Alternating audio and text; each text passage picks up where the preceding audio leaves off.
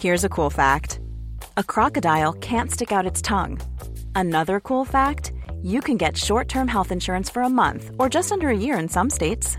United Healthcare short term insurance plans are designed for people who are between jobs, coming off their parents' plan, or turning a side hustle into a full time gig. Underwritten by Golden Rule Insurance Company, they offer flexible, budget friendly coverage with access to a nationwide network of doctors and hospitals.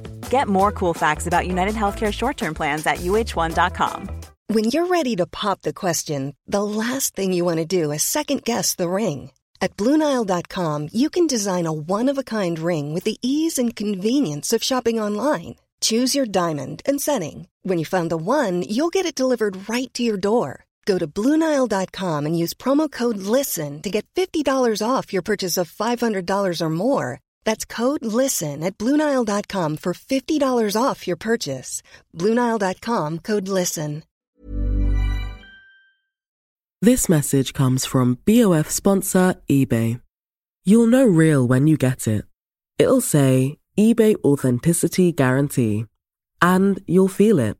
Maybe it's a head turning handbag, a watch that says it all, jewelry that makes you feel like the gem, or sneakers and streetwear so fresh every step feels fly.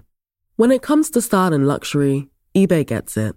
They're making sure the things you love are checked by experts, and not just any experts, specialized experts. Real people who love this stuff with real, hands on authentication experience. So when you see that shiny blue checkmark that says Authenticity Guarantee, shop with confidence. Every inch, stitch, sole, and logo is verified authentic through a detailed inspection. That's how you know that eBay's got your back. Because when you finally step into those sneakers, put on that watch, get your real gold glow up, swing that handbag over your shoulder, or step out in that streetwear, you'll realize that feeling is unlike any other. With eBay Authenticity Guarantee, you can trust that feeling of real is always in reach. Ensure your next purchase is the real deal. Visit eBay.com for terms. Hi, this is Imran Amed, founder and CEO of the Business of Fashion. Welcome to the BOF podcast. It's Friday, September 23rd. This week, we're turning the tables on the BOF podcast as our chief correspondent, Lauren Sherman, quizzes me about how big luxury brands go about choosing and appointing new creative directors. It's a topic in the ether at the moment, with a yet to be announced successor for Virgil Abloh at Louis Vuitton Menswear, and the rumors circulating about a potential change at Burberry, where Riccardo Tisci's contract is up for renewal in the coming months. So, without further ado, here's Lauren Sherman asking me the questions on the BOF podcast. Hello, and welcome to the debrief from the business of fashion, where each week we go deep on our most popular BOF professional stories with the correspondents who created them. I'm Lauren Sherman.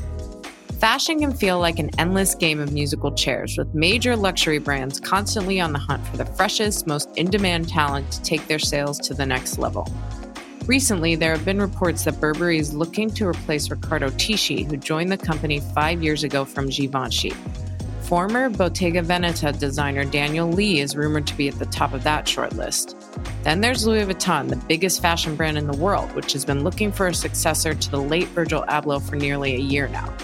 But how does a company like LVMH, which owns Louis Vuitton, go about finding that key person?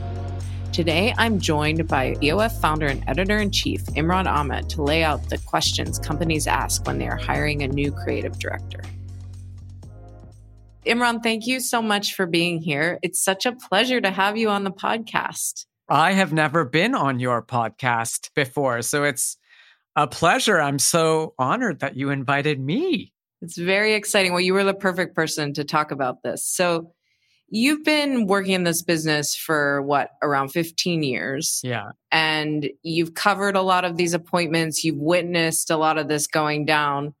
Why do you think fashion is such a stage for musical chairs? I mean, ultimately, I think it comes down to the fact that no matter how big a fashion business becomes, it still requires creative talent to fuel that business.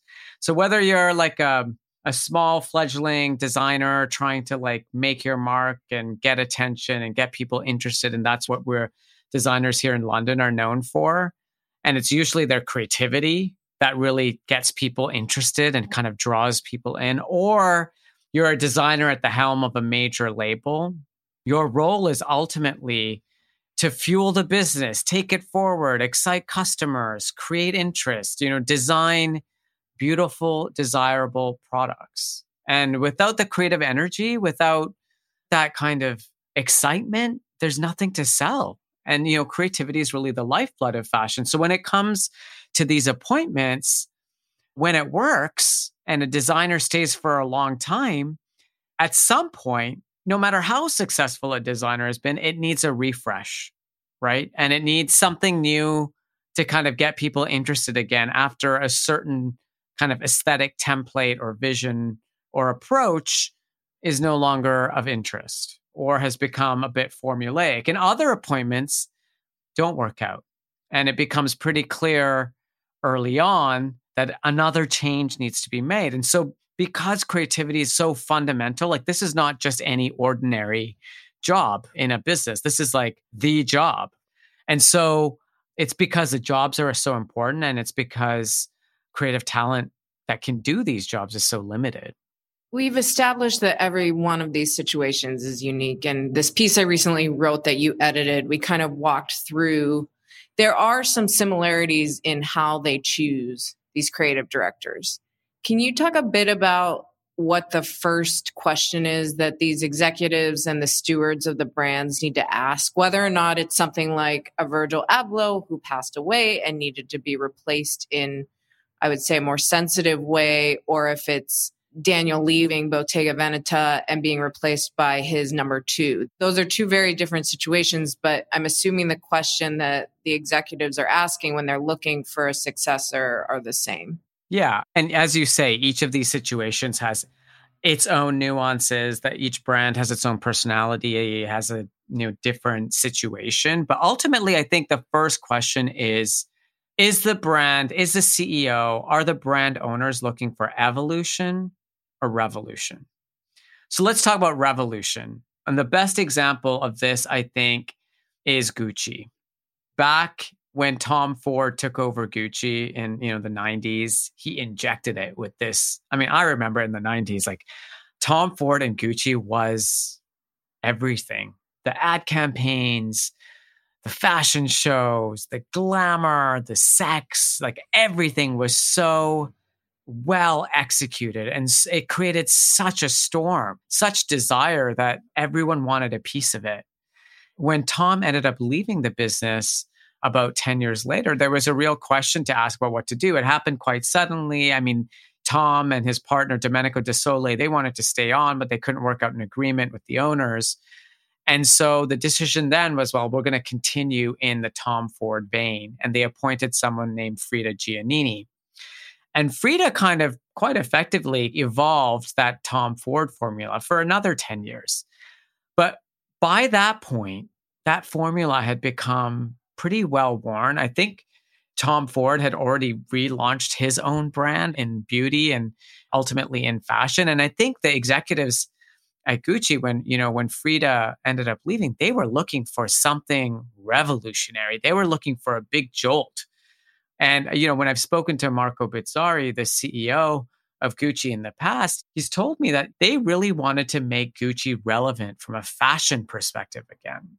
And so, in order to do that, they needed a complete shift away from what Tom Ford and then Frida had continued doing for almost 20 years before that. So, that's the one situation, revolution. And you can see how well that's worked for Gucci. It's propelled the brand to, I think, probably the biggest growth spurt we've seen from any major luxury brand in the last 10 years. Like, I think when that happened, everyone was kind of completely taken by surprise because the aesthetic wasn't something that everyone understood at the beginning. And now, anywhere you look, anytime you see that, you know that's the Gucci aesthetic. Evolution works differently. Evolution works when you have a brand formula that's still really working, and maybe the designer leaves a bit prematurely before the heat in that formula has worn out, before customers have stopped maybe paying as much attention. And so when Hedi Slimane exited Saint Laurent, it was a formula that worked. There was an aesthetic energy in that template. And when they decided to bring in Anthony Vaccarello to take over, it was really because he had a kind of synergy, an aesthetic synergy with that formula that Hedi Slimane put in place. And of course, Anthony's taken it in his own direction. And the Saint Laurent executives are always very purposeful about pointing out that it's not just taking Hedi's thing and doing copy paste, copy paste. But it's certainly true that when you walk into that store, there's still some of the framework and aesthetic vision that, you know, Hedi Slimane put in place. It's still present in some form. And, you know, Anthony's kind of added to it and evolved it and propel you can't keep it static, right? In neither of these situations is it about keeping it still. You still have to move it forward. And so that's kind of the main question evolution or revolution. And now, when we think about the decision that the folks at Vuitton have ahead of them, it's going to be really interesting to figure out wh- how they want to respond to Virgil's legacy because he created such a revolution there. And one would argue that sadly he left and he passed away prematurely. And so I'm expecting an evolution there, but I guess it remains to be seen. Curious to know what you think. An interesting one is Celine, because when Phoebe Philo left, she had been there for 10 years. You could say that maybe it was feeling like creatively it was her end, but commercially, you could argue it wasn't. I think the fact that no one has really replaced her with that customer, maybe the role is proof of that. But then Hedi Slimane came into Celine and totally redid it. And they definitely lost many of the Phoebe Philo customers, but they gained a whole new group. It was very disruptive. It was almost more disruptive in some ways than a Gucci because people wanted Gucci to change so badly. When do you think that kind of situation is appropriate? Is it when it's just like an amazing designer and it's worth betting on them? Well, it's hard to make sense of that one actually in in retrospect, right? Because I think when it happened, there was almost like a mourning period for all those Philophiles who lost access to this brand that they loved. And I remember they had those like gatherings at Paris Fashion Week where it was, it was really like grief, like collective grief you know, one could argue that given the heat that Celine had as a brand and that people still wanted more of it, that was a surprising decision. You know, it was a surprising decision not to find someone who could continue to develop the ideas that Phoebe had laid down so powerfully when she first took over there in 2007 or 2008. I can't remember exactly the year. I think that situation comes down to a very particular talent and there had been an ongoing back and forth between Kering and LVMH about which of those two very powerful luxury groups had Hedi Slimane as a designer in their portfolio. And, you know, he's a pretty exacting designer. I had a very interesting dinner with him once in uh, Los Angeles, which was all off the record. But, uh, you know, from that conversation, I just, I really understood he's got such a strong, exacting precise, determined, and clear vision. And he knows what he wants to do. And I think in order perhaps to win him back into the LVMH stable, they had to give him something really big. So not only did they enable him to completely rewrite everything that Phoebe put in place. They enabled him to launch menswear under a brand that had only been known for women's wear, which I think they saw as a big commercial opportunity. And I think at the time, Mr. Arnault set some pretty ambitious sales targets for that business that uh, you know ultimately I think didn't happen as quickly but now you know it seems to be working quite well and I was a big fan of what Phoebe did at Celine but I have to say like one of my favorite places to buy things that fit me that I really like that have a timeless aesthetic is Hedi Slimane Celine. So, although there was a lot of grief, and I think a lot of us in the industry were sad to see her go, and we didn't understand why that happened, I think with a little bit of time, you kind of get used to it and you understand the decision in retrospect a little bit better, especially since he's creating some really quite beautiful, timeless products. Yeah, it feels like such an innocent time five years ago. Yeah, exactly. This is Paige, the co-host of Giggly Squad, and I want to tell you about a company that I've been loving, Olive and June. Olive and June gives you everything that you need for a salon quality manicure in one box. And if you break it down, it really comes out to $2 a manicure, which is absolutely insane. It's also so easy to get salon worthy nails at home with Olive and June. The difference between how your nails used to look when you did them yourself and now with the Mani system is a complete game changer. The best thing about Olive and June too is it's a quick dry, dries in about one minute, lasts for five days, and full coverage in up to one to two coats. Visit oliveandjune.com slash perfectmani20 for 20% off your first system. That's oliveandjune.com slash perfectmani20 for 20% off your first system. Cool fact a crocodile can't stick out its tongue. Also, you can get health insurance for a month or just under a year in some states. United Healthcare short term insurance plans, underwritten by Golden Rule Insurance Company, offer flexible, budget friendly coverage for you. Learn more at uh1.com. Have you ever owned something that inspired you to up your game? For me, I got a chef grade range recently, and now I'm cooking new things every single night. Seriously, no cuisine is off limits. The point is, when we own exceptional things, they inspire us to do exceptional things. The all new Lexus GX has an exceptional capability that will have you seeing possibilities you never knew existed. Its advanced technology and luxurious interior mean that wherever you go, you'll never go without. I can picture myself with a car full of groceries, cruising down the highway, soaking up the sun with the available dynamic sky panorama glass roof. Ah, pure bliss. Live up to the all new Lexus GX Luxury beyond limits. Experience amazing at your Lexus dealer. This message comes from BOF sponsor eBay. You'll know real when you get it. It'll say eBay Authenticity Guarantee. And you'll feel it. Maybe it's a head turning handbag, a watch that says it all, jewelry that makes you feel like the gem, or sneakers and streetwear so fresh every step feels fly. When it comes to style and luxury, eBay gets it. They're making sure the things you love are checked by experts, and not just any experts, specialized experts. Real people who love this stuff with real, hands on authentication experience. So when you see that shiny blue checkmark that says Authenticity Guarantee, shop with confidence. Every inch, stitch, sole, and logo is verified authentic through a detailed inspection. That's how you know that eBay's got your back. Because when you finally step into those sneakers, put on that watch, get your real gold glow up, swing that handbag over your shoulder, or step out in that streetwear, you'll realize that feeling is unlike any other. With eBay Authenticity Guarantee, you can trust that feeling of real is always in reach. Ensure your next purchase is the real deal. Visit eBay.com for terms. So once they figure out who they want, and maybe they have two candidates. What are the skills that you need to make this work? You've pointed out that if you have a strong point of view and vision, that's above all seems to be the most important thing. But what else do these designers need, regardless of which brand it is? Well, I think, of course, the vision is the most important thing. And I don't want to understate the importance of the vision because the vision at a fashion brand is the thing that everybody has to buy into.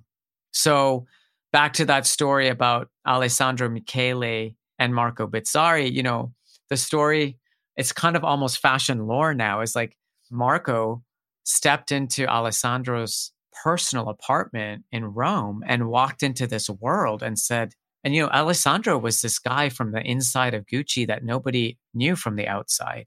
But in walking into the world that Alessandro had created in his own personal living space, Marco could see that this is a guy who had real vision. And that vision is what Marco bought into. And then that vision is what every single person who works at Gucci, whether they're in the merchandising team or the retail team or the marketing team, or it, indeed in the in the front line of the store associate, you know, on the shop floor, like everyone needs to buy into that vision. So it's really, really important. And you can tell the difference. Like sometimes I go into stores and there's been a designer change and you can tell that even the store associates are like not excited about it you know and sometimes you walk into a store and they've just had a new designer enter the business and that first collection has hit the floor and they they're excited about it so that vision is really important the other thing i'd add to that is someone who can take that design and vision and combine that with a really strong commercial product sensibility, what people in the industry call merchandising. There are certain designers who kind of have that inbuilt within their own process. And I would include people like Jonathan Anderson. He's a merchant. He goes into a store, he knows how he wants everything to look.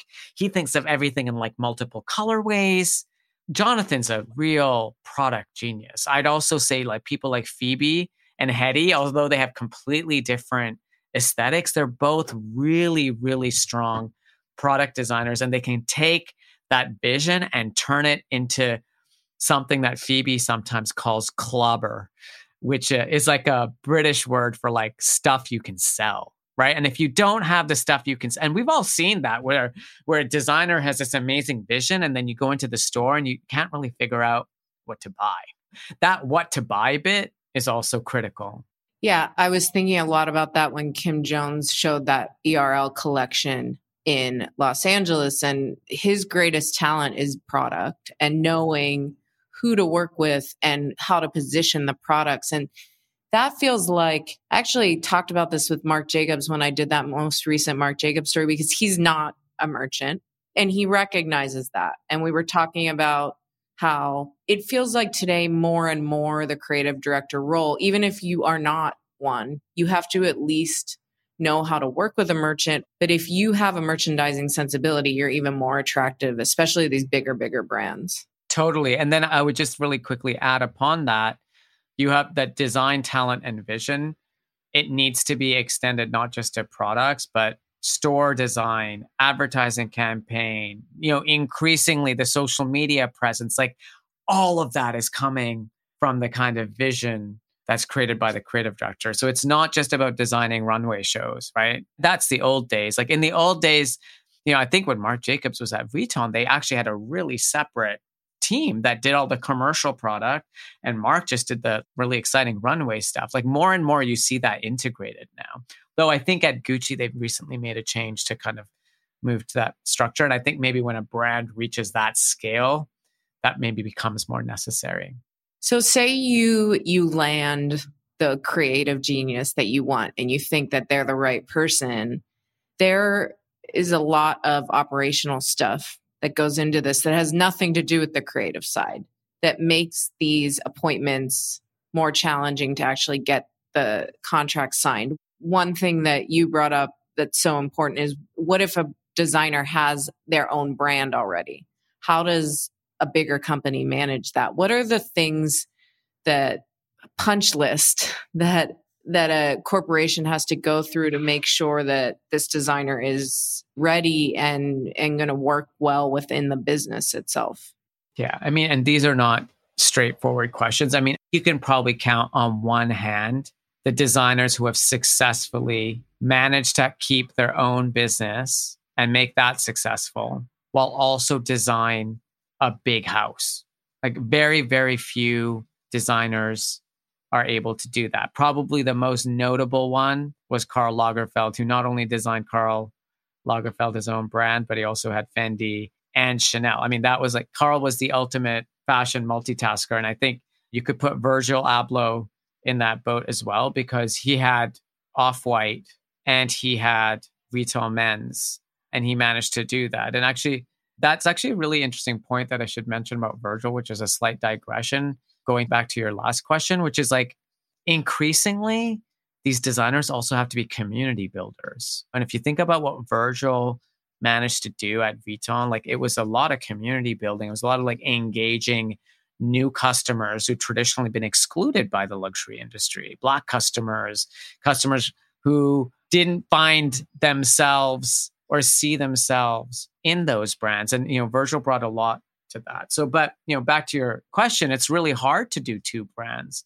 When Saint Laurent brought Anthony Vaccarello in as creative director, he must have decided with them to close his business because he decided the the job at Saint Laurent was big enough. And you know, I don't think there's any shame in that. Depending on who you are, that's a really responsible decision to make because as I said earlier, this is not a small job. Like you, there's so much to do, and try to do that for two brands. Like there's very, very few people who can do that. Like Jonathan Anderson has managed to do it, and I think that's exceptional. The other thing to keep in mind is it's not just about time, it's about who can create two distinct identities. There's certain designers, like Tom Ford does Tom Ford, Hedi Slimane does Hedi Slimane. Karl Lagerfeld managed to play different notes. There'd always be a bit of Karl, but so it's hard to find people who have the like elasticity to stretch themselves across different brands and create things that are genuinely distinctive. Thinking about Anthony Vaccarello, it's been so incredible to see him grow as a designer at Saint Laurent. His namesake collection was great, but it was in some ways very much the same thing each season. You really knew what you were going to get.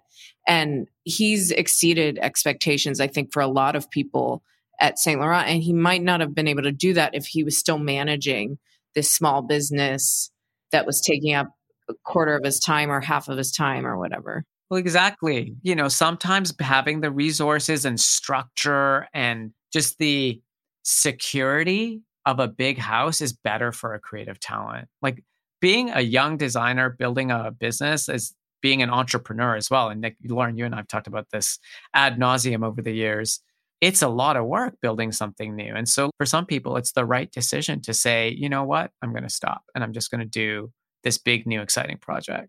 We talk a lot about data in this industry and data driven purchasing, data driven design, et cetera, et cetera.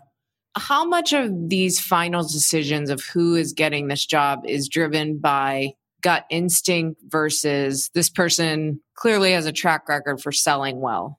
And is commercial or this person has proven that they know how to sell clothes or sell handbags or whatever or is it really from what you've observed over the years or is it typically more driven by i just have a good feeling about what this person is capable of i think the first part of the decision like putting the candidates together creating a short list you're looking for people who tick the boxes around experience and skills and track record and all that stuff but I think ultimately it comes down to some kind of gut instinct. And that's not only about creative vision. I think that's these people who play these roles, they have to build teams.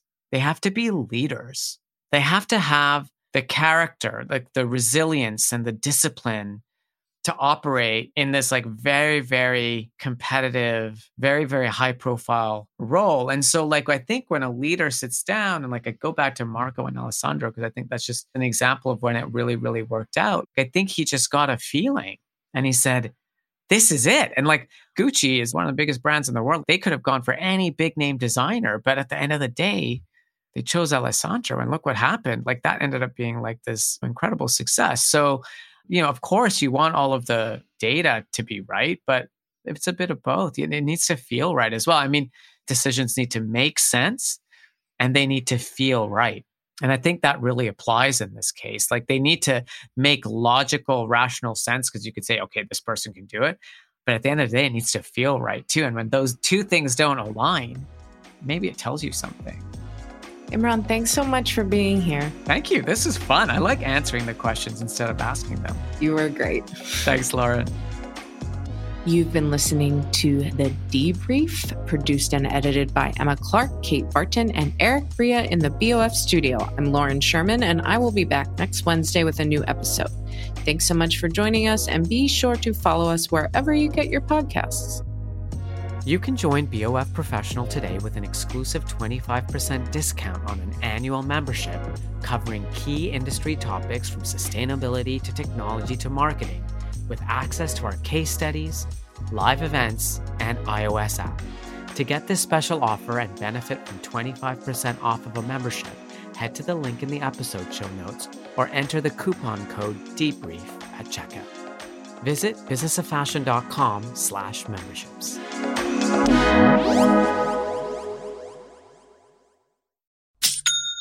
You know that's the sound of another sale on your online Shopify store. But did you know Shopify powers selling in person too? That's right. Shopify is the sound of selling everywhere online, in store, on social media, and beyond.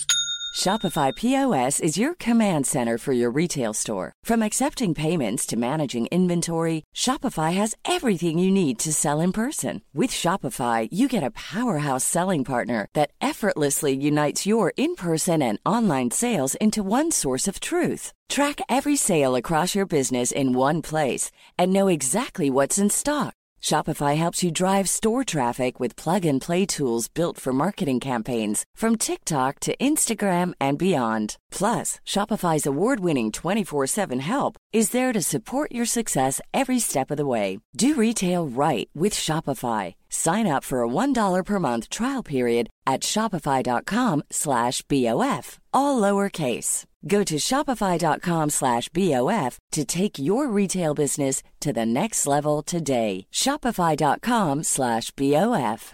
Have you ever owned something that inspired you to up your game? For me, I got a chef grade range recently, and now I'm cooking new things every single night. Seriously, no cuisine is off limits. The point is, when we own exceptional things, they inspire us to do exceptional things. The all new Lexus GX has an exceptional capability that will have you seeing possibilities you never knew existed. Its advanced technology and luxurious interior mean that wherever you go, you'll never go without. I can picture myself with a car full of groceries, cruising down the highway, soaking up the sun with the available dynamic sky panorama glass roof. Ah, pure bliss. Live up to the all new Lexus GX. Luxury beyond limits. Experience amazing at your Lexus dealer. Planning for your next trip? Elevate your travel style with Quince. Quince has all the jet setting essentials you'll want for your next getaway, like European linen, premium luggage options, buttery soft Italian leather bags, and so much more. And is all priced at 50 to 80% less than similar brands. Plus, Quince only works with factories that use safe and ethical manufacturing practices.